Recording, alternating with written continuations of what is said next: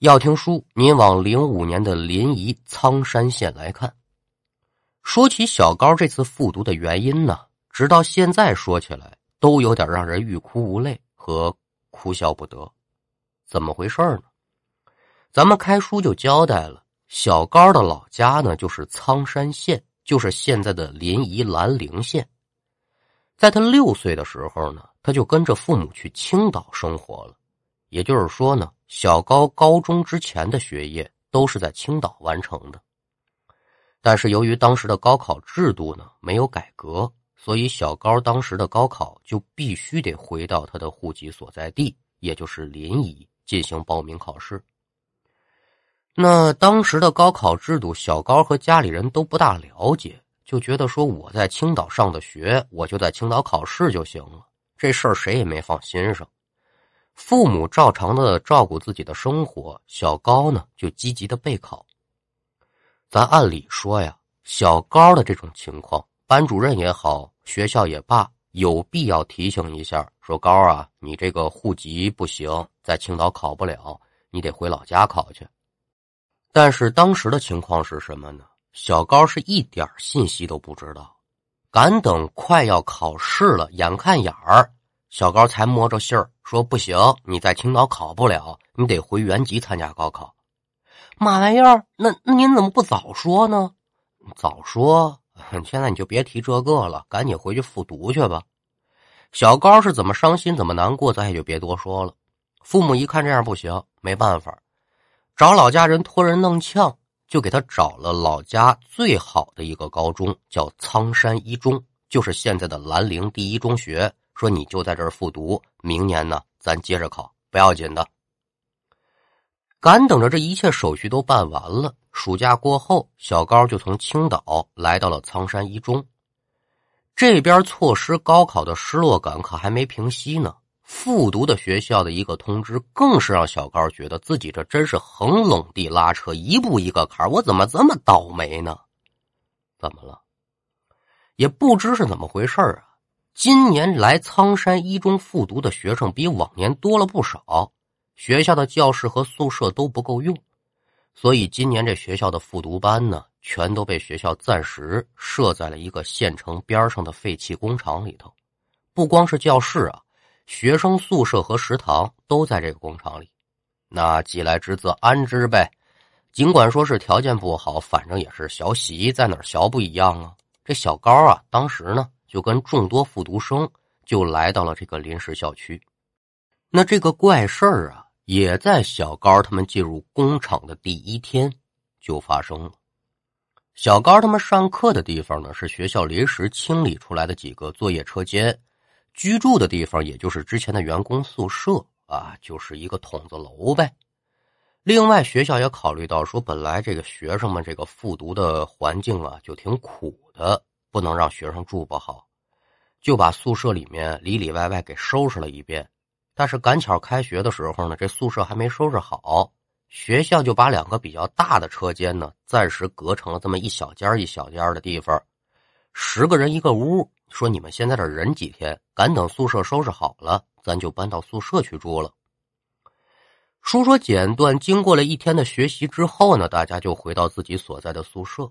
小高他们这些同学呢，都是复读生，第一次见面，一天的接触下来呢，聊的也都挺来的。聊天的过程当中，小高可就注意到，这些人里面呢，有一个人他不大合群这人就是小高的邻铺，他姓陈，年纪和小高也就是班的班呗，差不了一岁半岁的。打从宿舍回来，这个姓陈的同学呢，就坐在自己的铺位之上，拿本书就跟那儿看。大家聊天，他也不接茬哎，偶尔呢就跟大家笑一下，继续看书。虽然说都是复读生吧，但是说这人也太好学了吧。这个时候，另外一个同学可就说话了，说：“你们慢慢就习惯了，我和他是一个学校的。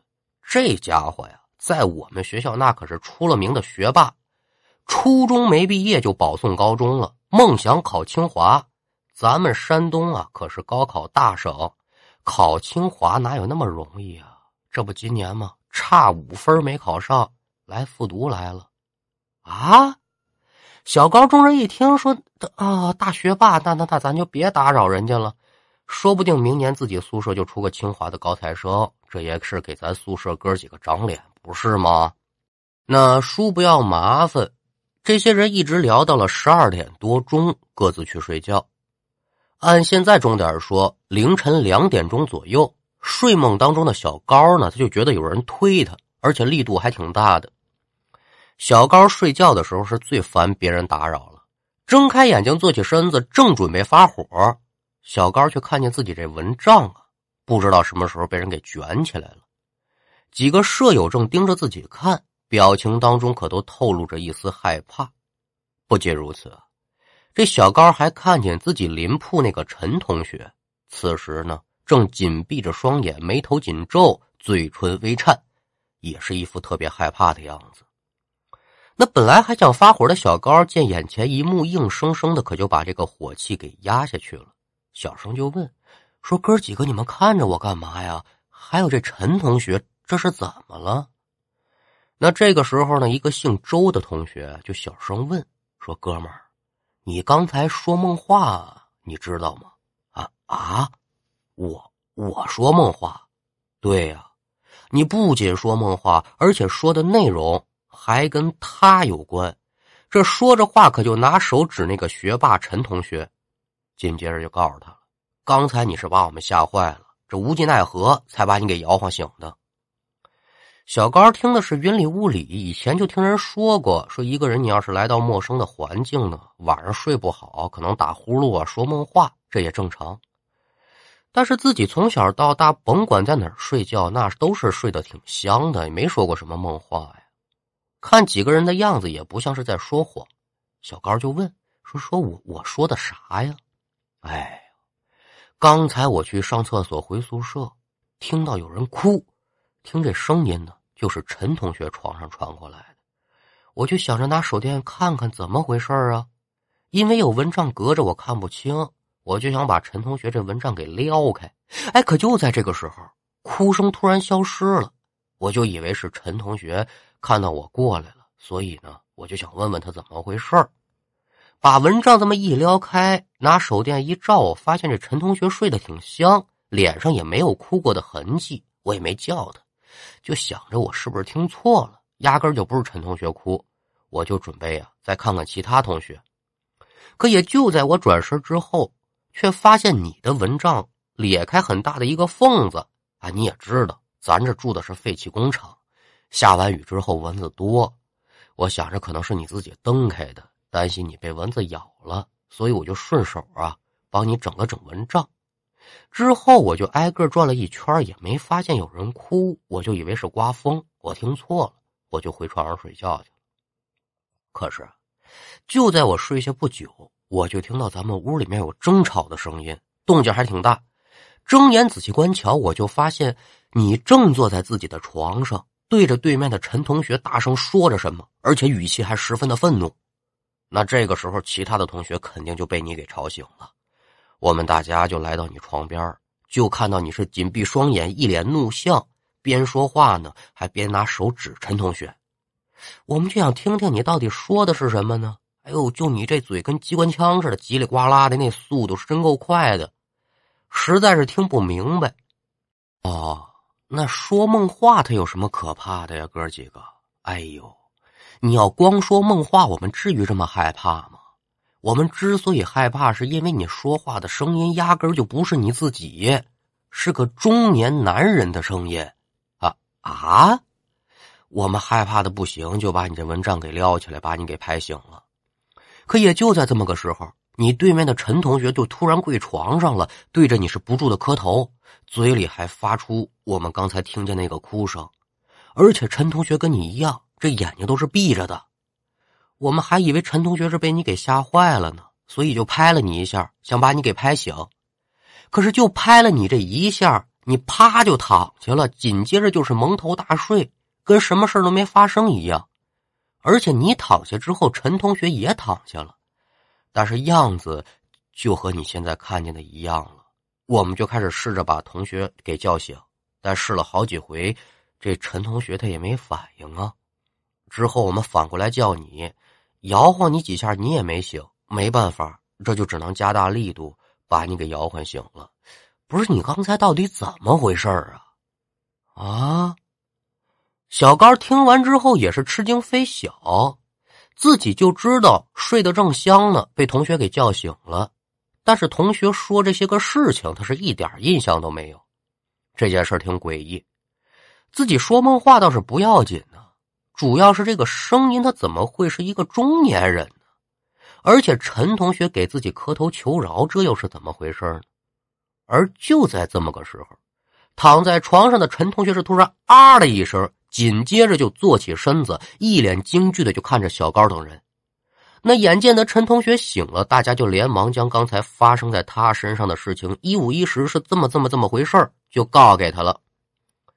但陈同学呀是连连摇头，说：“我我什么都不知道啊，你你们也别问我了，我还得休息呢。”哎，这是个怪咖。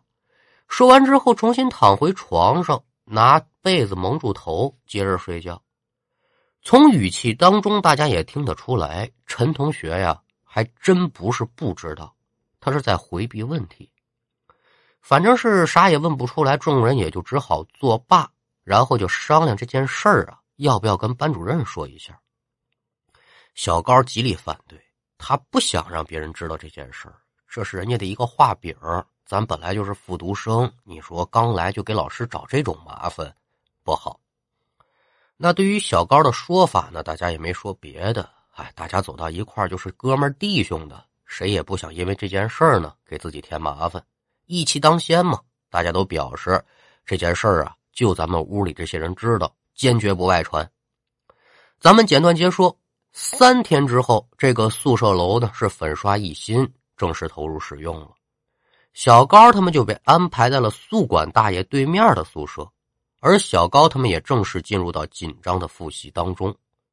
那天晚上发生的事儿呢，打这之后也没再发生，大家谁也就不提了。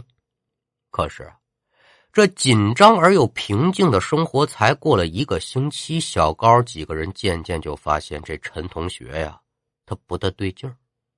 首先呢，这陈同学晚上的时候老是自言自语，因为陈同学这床位靠着宿舍门。就连对面宿管大爷都能听到这孩子说话，至于说他说的什么呢？那没人能听得清。还有就是，他这同桌也向班主任反映，说这陈同学上课的时候经常自言自语，影响我学习。听到这个消息之后呢，班主任自然得找到陈同学谈话呀。至于谈的什么，咱也没人知道。只是说当天晚上，陈同学的家人呢，可就来学校了，直接把人就接走了。班主任就给班级的同学解释啊，说咱们这陈同学呀，学习压力太大，精神方面呢出了点小小的问题，带回家里调养一下。劝告同学们说，这高考固然重要，但是啊，也别给自己太大的心理压力。如果心理或者精神方面有波动呢，得及时跟老师反馈。其他人不知道，可就信以为真了。但小高他们宿舍这几个哥们儿就纳闷起来了，不对。陈同学这个异常表现，你说跟那天晚上他有没有关系呢？如果有关系的话，那那天晚上他身上到底发生了点什么呢？不仅如此，那天晚上小高是怎么回事？陈同学他回避些什么？这都是有待于解决的问题。那也就在众人的疑惑和费解当中，又过去一个月。一个月过后，陈同学重新的返回到学校。但是这次回来，这陈同学呀，跟变了个人似的。小高之前他们都说了，说这人怎么这么奇怪呀，也不爱说话，就在那看书。这次回来恰恰相反，小高他们打闹的时候呢，这陈同学也十分积极的参与，还经常跟他们开玩笑。嚯，这这这还是那学霸吗？一问原因呢，这陈同学笑了，嗨，哥几个，我跟你们说。我之前呢，给自己的压力太大了，精神上啊有点失常。这次回去特意看医生了，那医生呢给我开解开解，调养之后，我自己也想开了。上什么学校不是上啊？我以后可不给自己这么大压力了。我现在好了。那看到陈同学的转变呢，小高几个人都是替他高兴啊，想着以后咱又多一玩伴可是现实却告诉他们呢，嘿嘿，他们想多了。陈同学的正常情况维持了没有五天，又变回之前那样了。不光和小高他们不说话了，而且自言自语这个症状又加重了。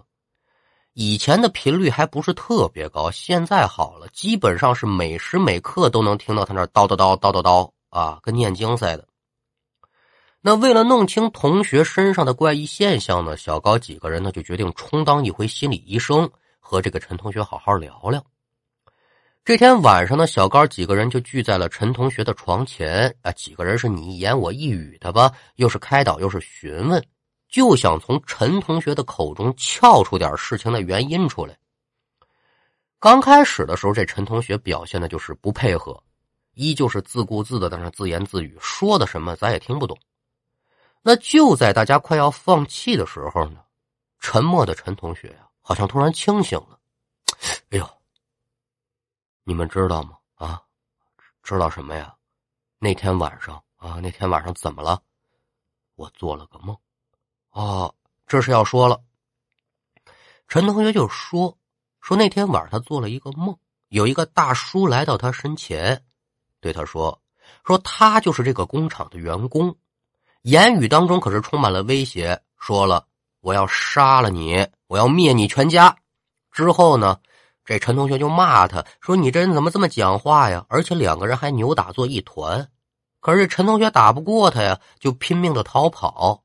可是不管怎么跑，他都能追上。最后陈同学一看实在是跑不了了，就求他说：“你放了我吧！”而且还给他跪下了。可是啊。这人呢，对陈同学依旧是不依不饶。之后，这个人就开始一直缠着我，我走到哪儿，他就跟到我哪儿。哎，我现在跟你们说了，你们也帮不了我，说了我也白说。陈同学把这话说完之后呢，又恢复到之前那个状态。几个人再怎么追问这陈同学，就一言不发了。之后，这几个人呢，可就都看到小高了。有人就说：“说高啊，陈同学说那人不是你。”吧，那天晚上不就你指着他骂他吗？而且你说话的声音就是一中年男人，这这哥几个，你们别闹了，我我什么都不知道。而就在这个时候呢，有一个同学就说了：“说是不是这工厂里不干净啊？陈同学被什么东西给缠上了？”好家伙，这句话一出来，几个人同时是身子一震。其实每个人心里都是这种想法，但谁也不敢明说。这都正在复读的高中生，唯物主义教育，谁能说这世界上有鬼魂存在呀？那至于闹鬼这个事儿呢，这几个同学肯定是不敢大下茬呀。怎么呢？都害怕。之后又过了好几天，这陈同学呢又被家里人给接走了。之后的一段时间，这几个人呢中了病了。只要一看到陈同学的床铺，就觉得瘆得慌，没有人愿意靠近。话说那天是个周末，宿舍的几个人都出去了，小高就觉得有点不大舒服，一个人就留在宿舍。到了中午的时候，这小高可就有点犯懒了，说：“这个我不上食堂吃饭了，我在宿舍泡点面吧。”前段时间家里给带来了不少的零食，所以小高是弯腰把床底下行李箱给拉出来，就准备把这零食给拿出来，再泡碗面。刚弯下腰，这小高就听到自己背后啊。嗯，有人咳嗽，下意识的朝后一转身，发现背后是空无一人啊！听错了，没在意。从行李箱当中拿出零食，取出泡面，刚想把这个泡面放到自己这个饭盒里头，准备倒水，小高这背后又传来这么一声咳嗽。那这次小高可就确定了，我肯定是没听错呀。而且这个咳嗽声不是一个小孩是一大人，而且感觉这嗓子里带着痰。一转身还是没人，但是这回小高呢还是没在意，因为前文书咱说了，小高他们宿舍对面是宿管大爷的屋，小高就以为是宿管大爷跟那咳嗽了。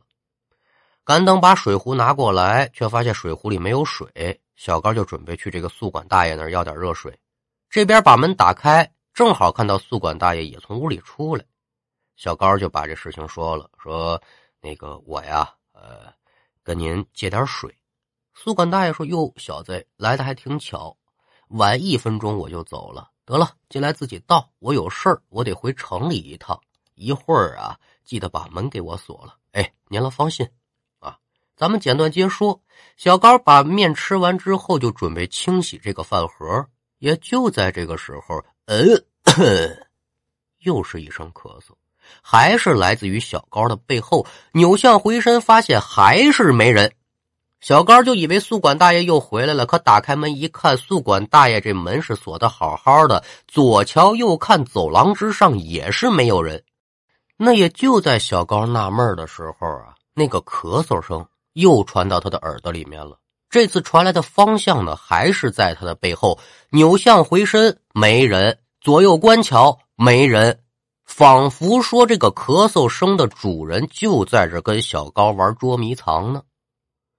与此同时，小高提鼻子一闻，嗯，空气当中弥漫着一股香烟味儿。我说这个香烟味儿，可不是说咱在这抽烟的那个烟草味儿啊，是常年抽烟身上携带的那种烟袋油子的味儿。那这下小高是彻底害怕了。这咳嗽声不是宿管大爷发出来的，宿舍又没有别人，难不成？想到这儿啊，这小高是不敢在宿舍待着了，连门都没锁，直接就离开了宿舍楼。那之后呢，小高把自己在宿舍遇到的事情就同着这个宿舍的哥几个说了，大家一致决定呢，说这件事情啊，必须向班主任反映了。但班主任呢，把这几个孩子好说了一顿。那也无外乎就是新时代的年轻人，你怎么能说这些怪力乱神的东西呢？你们是复读生，学业为主，别想这些个乱七八糟的了吧？等等等等。那小高几个人也不是傻子，这么大的人呢，很明显就能感觉得出来，班主任说这番话就是糊弄他们。那接下来的几天呢，这小哥几个呀，算是打定主意了，咱们呢。要出同出，要进同进，咱别单独行动。这宿舍它有问题，但是好在呢，也没有再发生什么恐怖的事情啊。只是小高发现呢，自打那天开始，自己老是能闻见身边有一股子烟味儿，而且又赶上了自己长智齿，再加上学习任务繁重，反正小高这几天呢烦的不轻。单说这么天晚上，小高做了个梦。但是距离时间太长了，当时说做的什么梦呢？他自己也说想不起来了。但是有这么一节，他记得非常清楚。这个梦做的很累，而且浑身疼又痒痒，身子还动弹不了。渐渐的呢，小高就觉得有人喊他的名字，越喊声越高。梦中的小高可就动不了，他就使劲跟那咬牙。哎，您还真别说。这一咬牙呀，小高就觉得，哎呦，身上那种又疼又麻的感觉呢，减轻了不少。随着咬牙的力度逐渐加大，这种感觉也就逐渐的消失了。那一看到这儿呢，小高就加大咬牙的力度，咬着咬着，小高就感觉嘎嘣的一声，紧接着随着嘴上的一阵剧痛，小高就发现自己身上那种疼痒的感觉没有了，随后身子也就可以动了。睁开眼睛一看，发现自己的室友都是一脸担心的看着自己。这个时候，小高就觉得自己嘴里非常的腥，非常的黏，还有一个类似于枣核的硬物在嘴里，并且自己这牙床啊有些疼。自己呢，双手也是紧紧的攥着呀，浑身上下都是冷汗。